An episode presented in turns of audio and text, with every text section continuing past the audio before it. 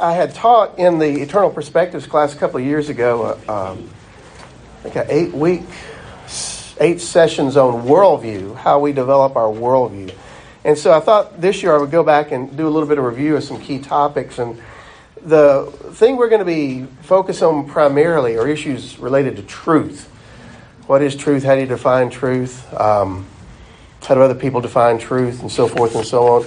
And so last week I, I talked about the, the larger elements that make up a worldview.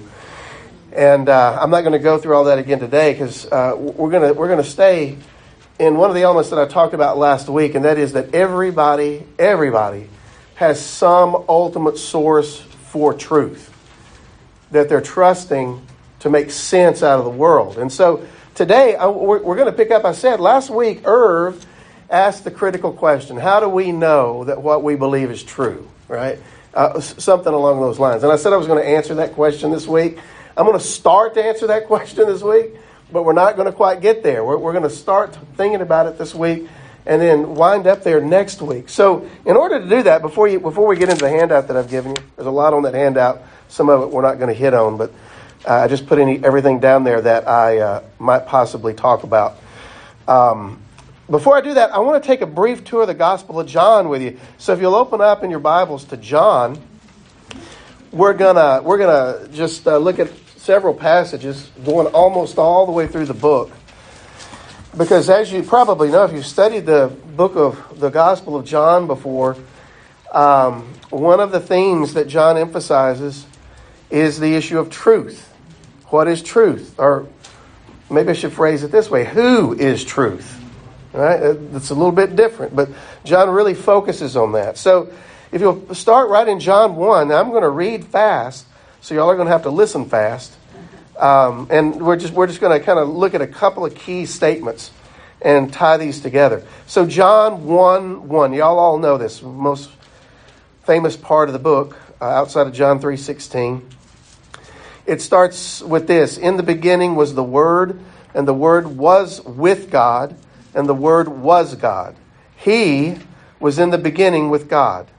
And all things were made through him, and without him uh, was not anything made that was made. In him was life, and the life was the light of men.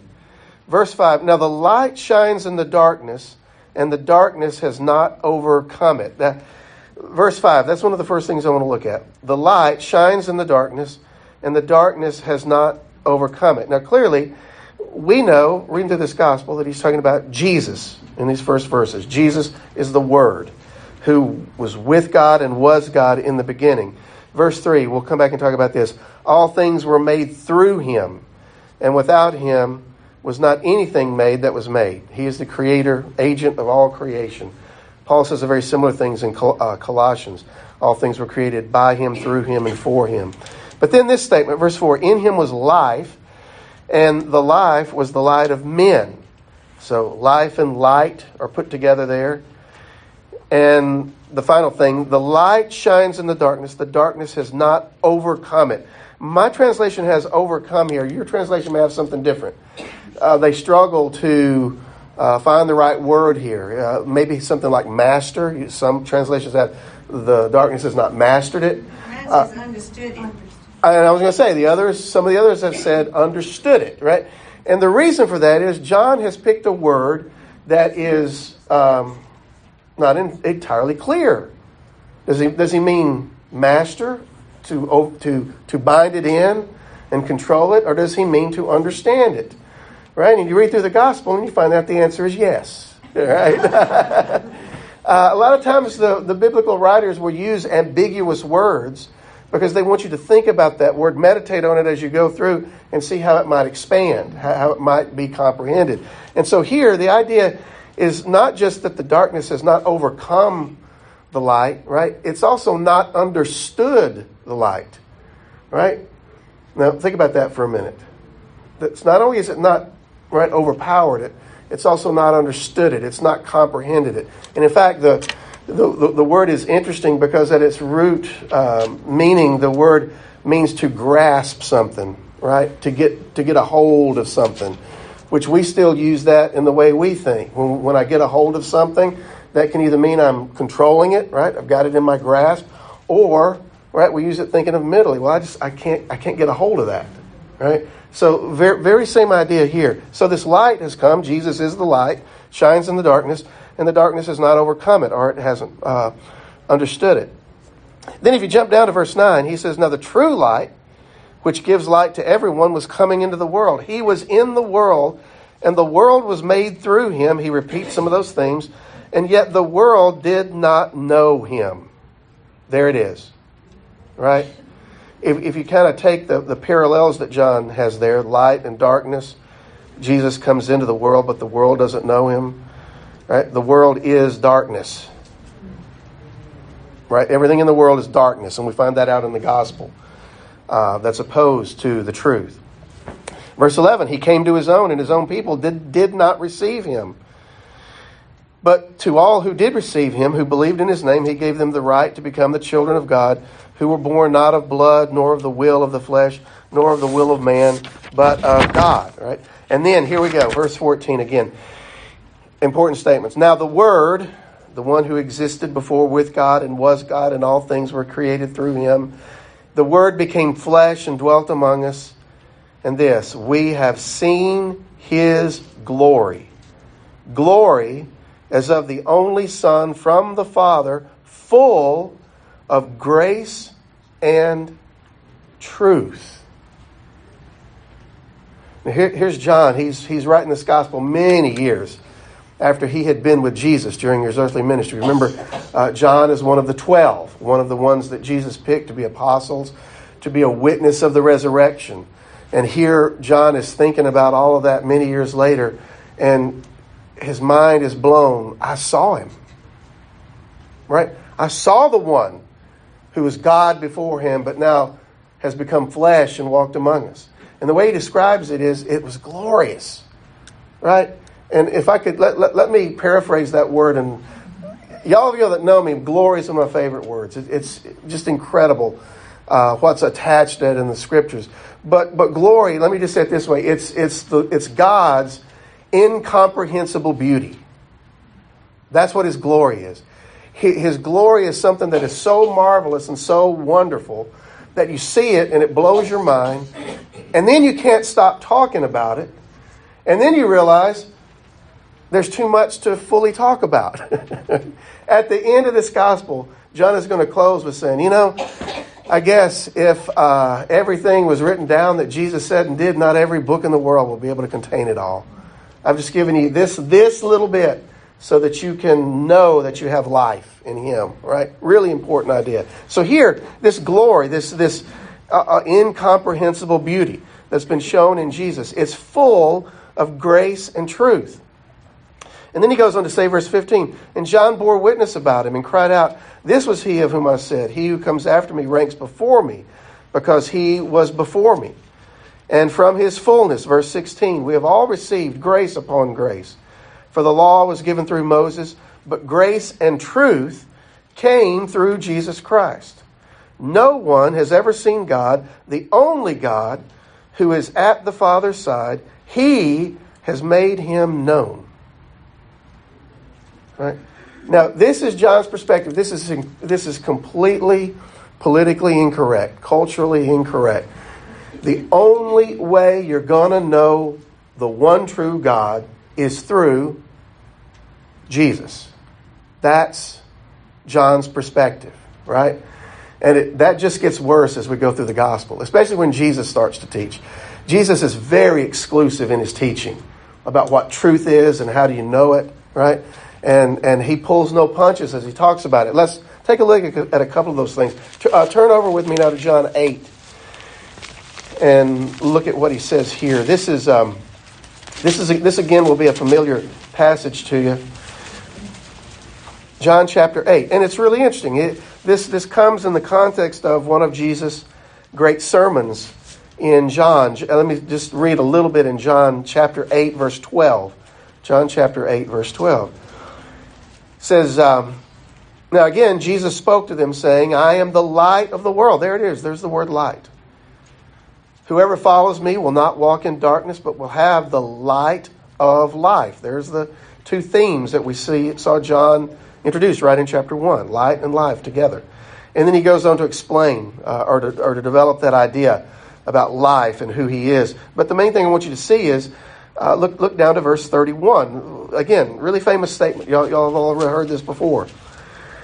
Um, people uh, begin to believe him at this point. And so, verse 31 Jesus cannot ever miss an opportunity that when somebody says they believe in him or express trust, he, he immediately just tries to mess them up, right? to make sure uh, what's going on. Verse 31 says, Now, so Jesus said to the Jews who had believed in him, If you abide, or if you remain, if you live in my word, you are truly my disciples. You will know the truth, and the truth will set you free. Right? We've all heard that, right? The truth will set you free. But they answered him, verse 33. They said, We're the offspring of Abraham. We've never been enslaved to anyone. How is it that you say we will become free? Uh, I love that statement for a number of reasons, but the primary thing is, right, they are the offspring of Abraham. We've never been enslaved to anyone. And I think, do you not know your own history? Right? Uh, the, the beginning of the history of Israel is about it being enslaved in Egypt, right, for 400 years. what are you talking about? We've never been enslaved, right? Now, they're talking about in their immediate context. But then Jesus goes on and says this, verse top of uh, uh, the next verse, verse 34. I about told you, the top of page 1622. I don't know that that would work for many of you in here. Um, Jesus answered them and said, Truly, truly, I say to you, everyone who practices sin is a slave of sin. The slave does not remain in the house forever, the son remains forever. So if the son sets you free, you will be free indeed. Now I know that you're the offspring of Abraham, yet you seek to kill me because my word finds no place in you. I speak of what I've seen with my father, and you do uh, what you have heard from your father. And then he goes on to say, Well, you know, my father is Father God in heaven, your father is the devil because you reject the truth about me. And he, he goes on, if you look at verse 47, he, he, he comes to this, and this is important for what I'm shooting towards here. Verse 47 whoever, whoever is of God hears the words of God.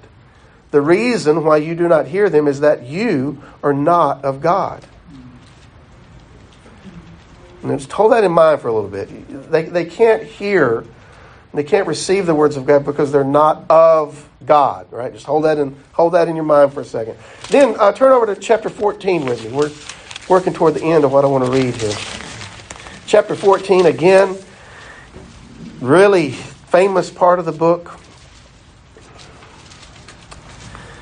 Uh, y'all have known this. You, have heard it misquoted at every funeral you've ever been to. uh, 14.1, Let not your hearts be troubled. Believe in God, believe also in me. In my Father's house there are many rooms. If it were not so, would I have told you that I go to prepare a place for you? And if I go to prepare a place for you, I will come again and will take you to myself, that where I am, you may be also. And you know the way where I'm going. Now, verse 5, here, here it is. This is a critical statement. Uh, but Thomas said to him, Lord, we don't know where you're going. How can we know the way? You remember, in the larger context, Jesus has been teaching them about his death, burial, and resurrection. But they don't get it yet. They, right? It's been kept from them. They can't perceive it and understand everything that's about to happen. So they don't know where they're going. They, they don't know what's happening. And then Jesus says this, verse 6 Jesus said to him, I am the way and the truth and the life. No one comes to the Father except through me. If you had known me, you would have known my Father also. Now, from now on, you do know him and have seen him. And then Philip asked, Lord, just show us the Father, and that's, that'll be enough for us. And Jesus says, Listen, whoever's seen me has seen the Father. And he goes on to say a little bit later, I and the Father are one. Everything I do, I do because the Father is working through me, right? So, so Jesus is the witness uh, to the Father and to truth and to life and to light. And then finally, all this comes to a conclusion. Turn over to chapter 18 with me. Uh, Jesus is, is, a, is betrayed by Judas at beginning of chapter 18. And then you begin these trials where he goes before the leaders of the Jewish people. Uh, Peter denies Jesus. Then the high priest questions Jesus. They can't figure out what to do, so they send him to Pilate, uh, the Roman governor that's over the province. Pilate's on his last leg. Man, he's gotten into all kind of trouble with Rome, right? He, he, he, he came from a fairly well-to-do family, and he made a bunch of mistakes. So they send him out to the backwoods, out to Theo, Mississippi, where nobody cares what's going on. And he's on his last leg, right? He's already got word from one of the senators that you mess up one more time, and that's it. All right, we're going to take you off the map. So he's despicable, right? He's, he's just trying to figure out what's going on. And they stuck him down here with these Jews. Nobody wants to deal with the Jews because they've got their own religion. They don't worship the Roman gods. They've been allowed to keep their temple, right? It's just a political mess, right? Nightmare for him. And now these Jews bring this guy who claims to be their king, the Messiah, uh, and they want him to be put to death. And Pilate's like, ah, I don't know what to do with this guy. So, verse 33, uh, Pilate's going to talk with Jesus. 33. So Pilate uh, entered his headquarters again and called Jesus and said to him, Are you the king of the Jews? And Jesus answered, Do you say this of your own accord, or did others say it to you about me? uh, now, imagine being Pilate. Man, he, he, he doesn't care. And you see that, verse 35. Pilate answered, Am I a Jew? Your own nation and chief priests have delivered you over to me. What have you done? verse 36. I, I, I just imagine Pilate thinking, this guy's crazy. Right? What is he even talking about as Jesus talks here? Jesus answered, He says, Listen, my kingdom is not of this world. If my kingdom were of this world, my servants would have been fighting that I might not be delivered over to the Jews. But my kingdom is not from this world. And then Pilate said to him, So you are a king? And Jesus answered and said, Well, you say that I'm a king. But for this purpose I was born, and for this purpose I've come into the world to bear witness to the truth. Now, think about this just for a second. Of all the things that Jesus could have said to Pilate, and in fact, I would suggest to you that, that this interview with Pilate, if Jesus had just not said anything really, right?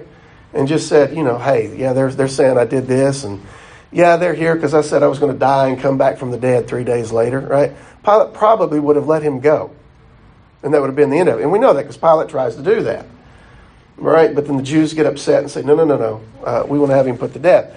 But instead, Jesus says this. He takes the opportunity to say to Pilate, the fact that I'm a king is not the important thing here. I, am a king. Don't, don't get me wrong.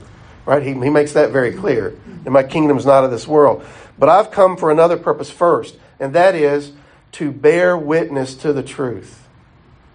I'm here to tell you the truth. And then, he, and then Jesus says something uh, devastating. Everyone who is of the truth listens to my voice.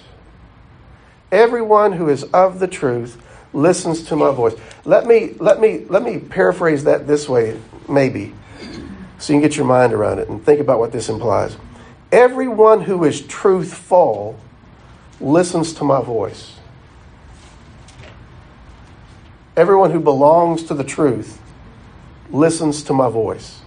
Now, keep that in mind for just a second, something we're going to get to here. And then Pilate asked the question. Here it is $600 million question, 38. Pilate said to him, What is truth? Right? Pilate's given up on that idea. What, what is truth? Man, it's all, it's, it, listen, Pilate's really a postmodern thinker. It, it, it's all about words and power and political manipulation. There's no ultimate foundation for truth, right? He's at the end of his career, at the end of his rope. Nothing he's done has worked out. Life is probably meaningless to him. So the question for him is who, who cares about truth? What does that even mean? Right? Now, the reason I bring that up is our culture has taken that and we have run with it. Not only are we asking the question, what is truth, in, in a negative way, right? In the idea that there is no absolute, uh, ultimate foundation for knowable truth, but that now we get to define truth however we see fit. Right? Because as we, as we talked about last week, uh, we have rejected the idea that there is revelation. and I'm talking about our culture in general, I'm not talking specifically about us, but I'm talking about our culture in general, has completely rejected the idea of revelation. Exactly what John just gave us here. That God has revealed himself, and he has revealed himself specifically in the person of the Lord Jesus. That's one of the major arguments in the Gospel of John. And so to know Jesus is to know truth. To know I am the way, I am the truth.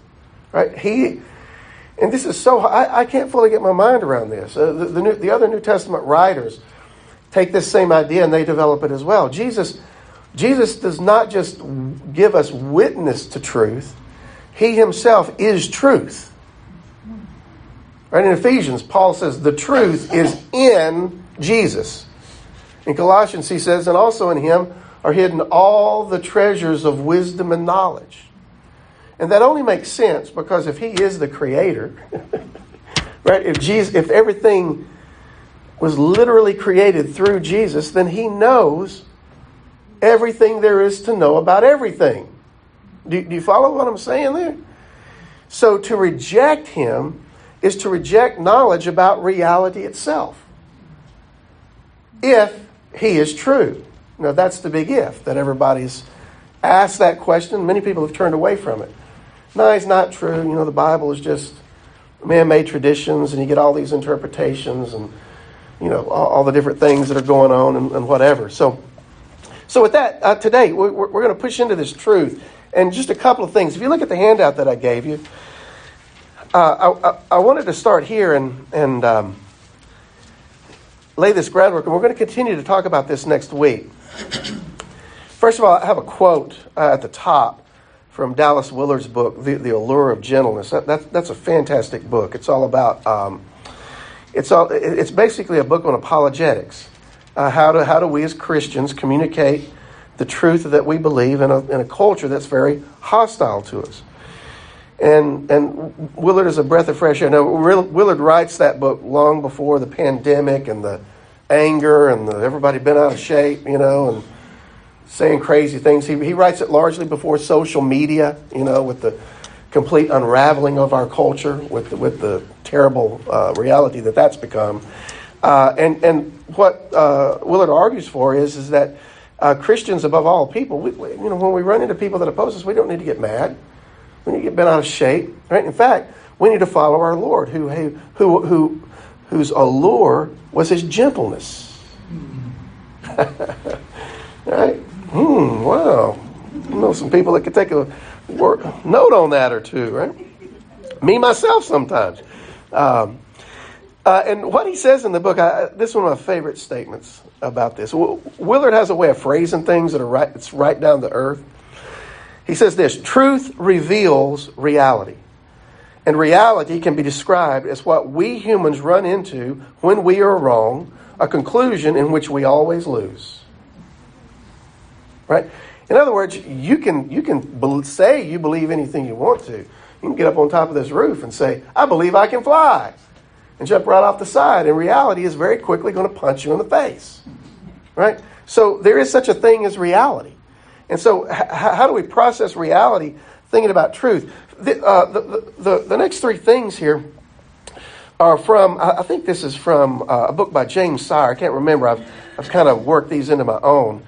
But when we think about truth and reality, he, he says that there are three things that we, that we have to believe about reality in order to be able to communicate with one another and to develop fellowship with one another and you know be on the same page and have any kind of discussion whatsoever. And the three things are this reality is objective in essence. This means that reality is not defined by the viewpoint of the observer. Right?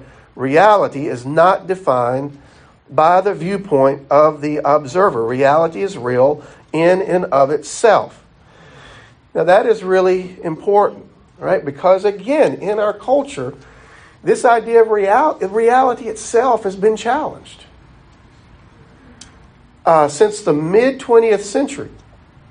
If, if, you, if, you, if you took a philosophy class at some point, you probably got into this study of uh, epistemology. How do we know what we know, and how do we think about what we know? And at one question, the issue comes up about what is reality? How do we know that reality is real? And in the middle of the 20th century, there was put forward this idea that messed with everybody's mind. How do you know that this is really taking place and that you're not just a brain in a vat plugged in with electrodes going through some type of artificial simulation? How would you know? By the way, y'all do know that's what Elon Musk thinks reality is. We are a computer simulation running in some alien software somewhere. That's at the core of his worldview, right? That dude is nuttier than a Christmas fruitcake, right? Don't let his great intelligence trick you. He is nuts, right? Uh, he, he has said, you know, given probability, we're probably just a simulation running somewhere, right? So, reality, is it real? Is it objective in essence, right? What is reality? It's a very difficult question to answer. Um, and let me just say that these questions become very sharply focused the minute people hear the words like cancer, right? Or you find out you got some terminal illness, then all of a sudden, it doesn't matter what the philosophers say. Boy, this sure seems real, right? Got the focus on it, right? So, so reality is objective in essence. I remember back in, um, I remember back, it was around 2006, 2007. Uh, I was talking about a um, study that was done at a major university at the time. I thought this was crazy. I thought this is just such a great illustration for what I'm talking about in reality.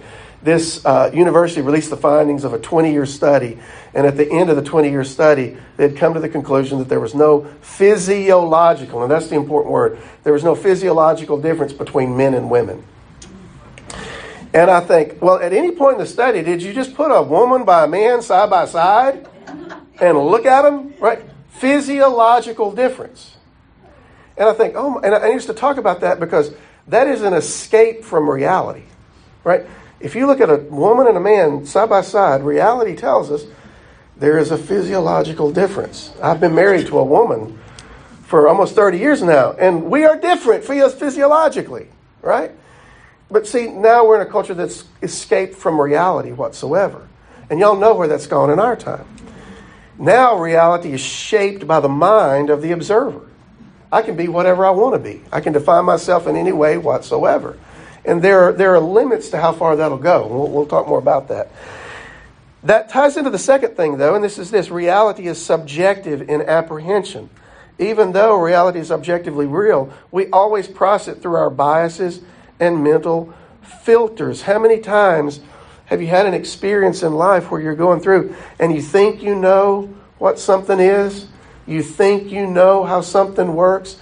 You think you've got something figured out, and then you get a new piece of information and you think, oh no, I didn't have that right at all. Right? So even though there's an objective reality, we are all experiencing that reality through filters and through lenses that, that we have developed over our time. I'm going to say more about that next week, especially.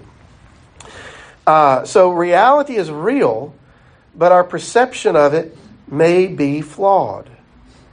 And it, and it, and it gets flawed very quickly when we do away with revelation, when we do away with the witness from God that comes outside of our reality that tells us the way things actually are, right?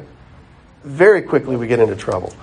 So, so it's, it's objective, but it's subjective in apprehension. And then this is the third thing reality can be meaningf- meaningfully comprehended and communicated in language. So we can talk about uh, reality in a meaningful way. Um, we can have discussions over this is what Jesus is doing, right? Jesus can speak. We can comprehend what he says and we can enter into dialogue. We can listen to his words in the Gospels.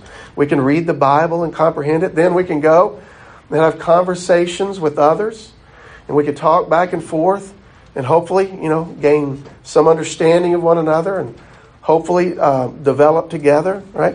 Uh, all those things. So, so reality can be meaningfully comprehended and communicated uh, in language. And then finally, I bring all that together, just back to truth at the bottom. Truth represents and expresses what is really real. Now, let me ask you this. This is what I want to ask you here. If what we just read about Jesus is true, Now, let me just assume that for a minute. And I know we in this room we believe that's true. But there will be a lot of people in our culture that don't believe it's true, right? But if we if we take what we've just read about Jesus, that he is the word who was God and with God from the beginning, that all things were created through him, that he is the light of mankind, and in, in him there is life. Another thing Jesus says in John is, I have come that you may have life and that you may have it abundantly. And he can tell us how to do that because, as uh, Peter calls him in the book of Acts, he is the Prince of life. Life has its origin in him in some form or other, right? If those things are true, all things being created by Jesus, and we could even go in further. In the New Testament, we know that not only are all things created by Jesus, but in Colossians and in Hebrews, Paul and the writer of Hebrews tells us that everything is being carried along by Jesus. In Hebrews, by his powerful word. Nothing happens apart from him. At the end of Matthew 28, I think we talked about this last week. Jesus says, All authority has been given to me in heaven and on earth. He is the one who is ultimate, who has responsibility for everything that happens. Everything passes through him first. Not one thing takes place without Jesus being intimately involved with it. And then finally, Ephesians 1, everything's going to have its conclusion in Jesus. Everything's going to be summed up in Jesus. Everything's going to be brought together, headed up in Jesus. One way that that's going to happen is, is that the end, every knee will bow and every tongue con- will, will confess, every tongue, that He is Lord to the glory of the Father. Now, let me ask you this.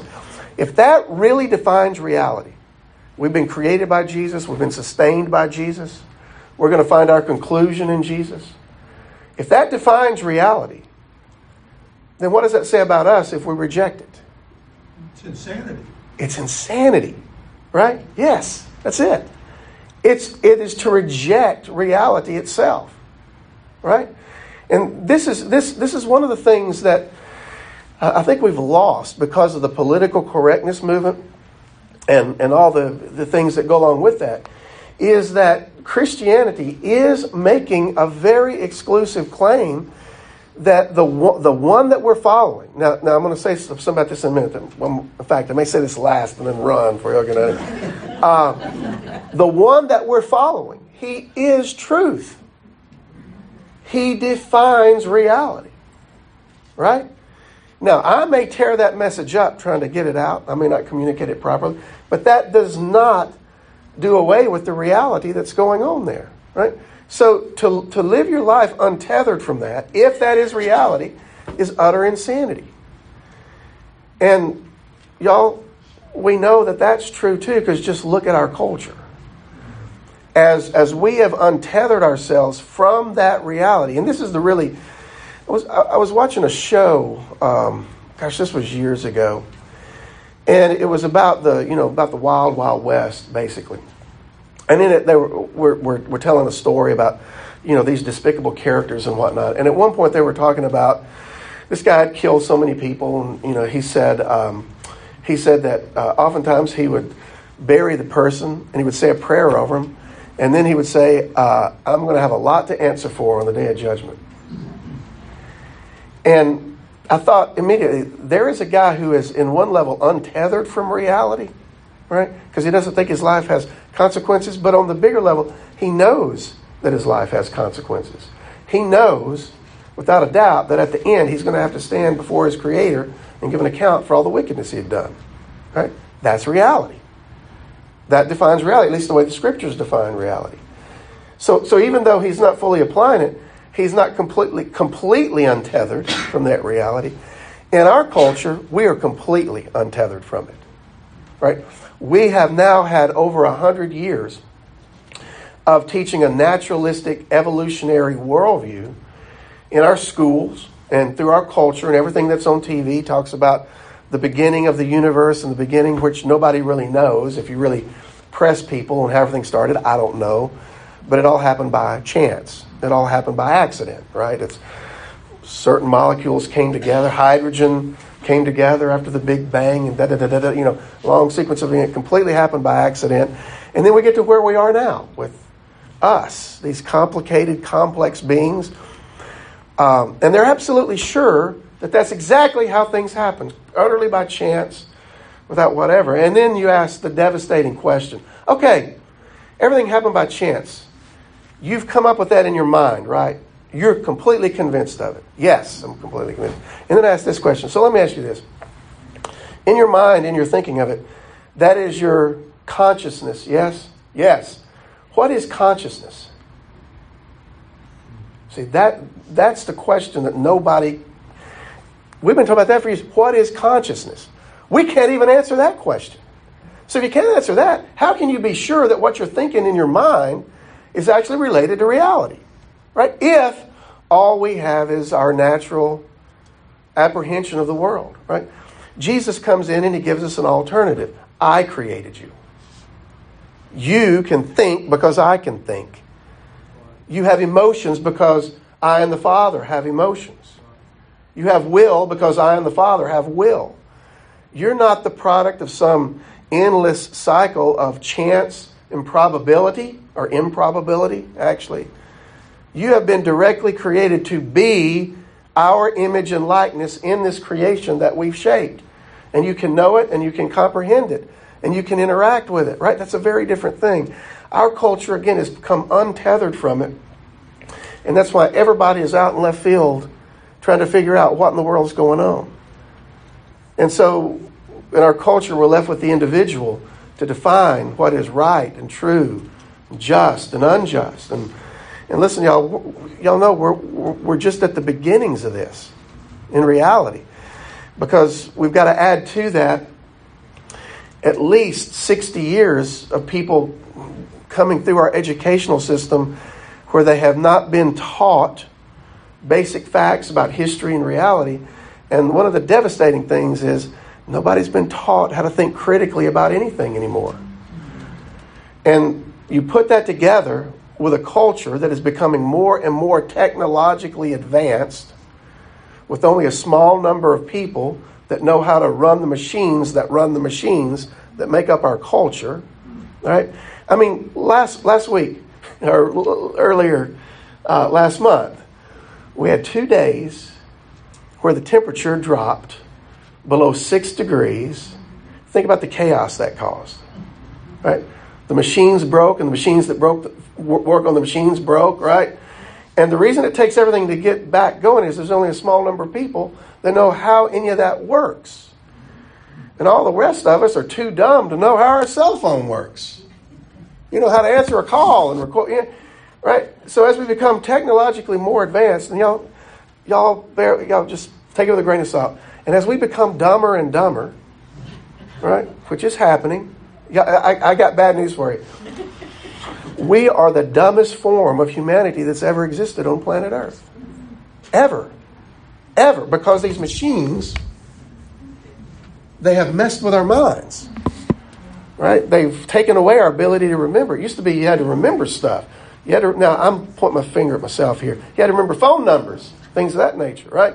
So as these things become worse and worse, uh, our culture is going to continually degrade. And, and, in fact, I think we're at the point there's nothing that can be done for it. Because, you know, if you, if you study history, this is the course of every democratic republic, and particularly the democracies. Democracies make life so good that people don't think about what makes life good anymore and they assume it's going to happen. So they become lazy and they become stupid. The democracy unravels. A dictator comes in, takes over, because as Thomas Jefferson said, the people become too stupid to govern themselves. And that always happens. George Washington warned about this in his farewell address. He also warned about a two party system and how that would completely unravel democracy. We forgot, we've completely forgotten that one. Uh, so, as all these things happen, th- this is what I'm bringing us to. We as believers are the last foothold, the last foothold for truth in our culture. As Paul says about the church in, in uh, t- one of the Timothy letters, the church is the pillar and the bulwark of the truth. We hold the truth up to the world. We are the ones now, Jesus is back in heaven. We are the ones now that have been given the, the opportunity and the privilege and the responsibility to bear witness to the truth, to hold him up. And this is what really worries me in our time. So many in the church churches in the West have gotten wrapped around the axles thinking that, well, if we just have the right political agenda, things are going to change. No. Never. Politics have never really changed anything. In fact, the whole thing about politics is, is to stick, keep the status quo. Right? Mark Twain warned us about this. If voting actually made a difference, they would have made it illegal years ago. right? The, the, the, political system is to keep people in power who've already had that power and kept it under control. But the church has gotten wrapped around the axles with that. We have lost our hope. We have lost our focus. Our focus should be on the Lord Jesus. Jesus is the only one who can actually tell us what is real and true and just. And as he just said, my kingdom is not of this world. It's not made up of a political system, right, or a political ideology. And if you boy, if you really take him seriously, he just dismantles everybody, right? And so, as, as we think about these things, and as we, as we get into what we're going to get into uh, next week, I'm going to come back and talk about how all of this is, is filtered through uh, our, our understanding of the world and our own filters and our own biases. The, the, thing, the thing I want us to get back to is, is that just like Jesus, I believe, as Dallas Willard says, we have to get back and have our allure of gentleness. We need to know how to communicate to people in our culture and our society, not out of anger, not out of rage, not out of disgust, right? But out of a place of we want you to come to know the truth and to know the joy and the life and the light that Jesus gives us, right? And we need to think about how we're going to do that because, man, everything in our culture is trying to push our buttons and make us mad and get us bent out of shape and everything else. And we, as the followers of Jesus, we, we, we have to resist that at every turn, right? Because Jesus said, and in the book of Acts, they will know you're my disciples. How? By your love by your love that we have for one another, but also this other thing that we looked at last week love your enemies and do good to those who harm you, right? That's the way of Jesus. And as we do those things, it opens up the opportunity for these discussions that we can have. And y'all, the, the other thing that I'm bringing this up is I, I, I truly believe that our culture is moving into a level of insanity, unsanity, where people are going to be more open and receptive to issues of truth than they may have been in a very long time. Because reality is about to start punching people in the face. As these crazy things that we're saying we believe, and these crazy ideas that we put forth is just, well, this is just the way it is. The, the chickens are coming home to roost on a lot of that. And as we see our culture erode, and many of the blessings that you and I have had in our life, as we see many of those things start to go away, people are going to be open to that, and we need to be ready to be able to take them to the one who is the source of truth, who is truth himself. Not ideas, not theology, to Jesus. Right? That's really, to me, it's just vitally important. All right, y'all, uh, we're at time. Should I pray or is somebody else praying to close us out? It's on me. Okay, let me pray for us and we will close it. Y'all, uh, stick this handout in your Bible and bring it back next week. I'll have some extras next week as well because if you're like me, you'll forget you stuck it in your Bible and put it. That's right. Thank you. A week after next week, we're off. Uh, we've got the meeting next week, and then we'll come back the week after that. So let me go ahead and pray for us, and we'll turn loose here. Father, we thank you for all the ways that you bless us and provide for us and sustain us. And we ask that you would uh, help us in all the ways that we need help. We, as we seek to follow our Lord Jesus, there are many challenges and many uh, issues that come before us, and it is a struggle. It is an absolute struggle to uh, live uh, the way He Himself lived in love and peace, in joy. And uh, we, we want to do that so that as uh, as uh, Peter says, uh, always be ready to give a defense of the hope that you have. We want to be people characterized by hope uh, and faith, not fear and doubt. And so, Lord, in order to do that, we really need to understand and have a mind uh, for why we believe the things that we believe so that we can fully and truly communicate uh, everything that we know that leads people to Jesus, who is the way, the truth, and the life. And so we give you all thanks and all praise, and thank you for the time we have together here. Pray that you'd bless our efforts as we all seek to grow in the grace and knowledge of our Lord Jesus. And it's in His uh, powerful name that we ask all this. Amen. Thanks a lot, y'all.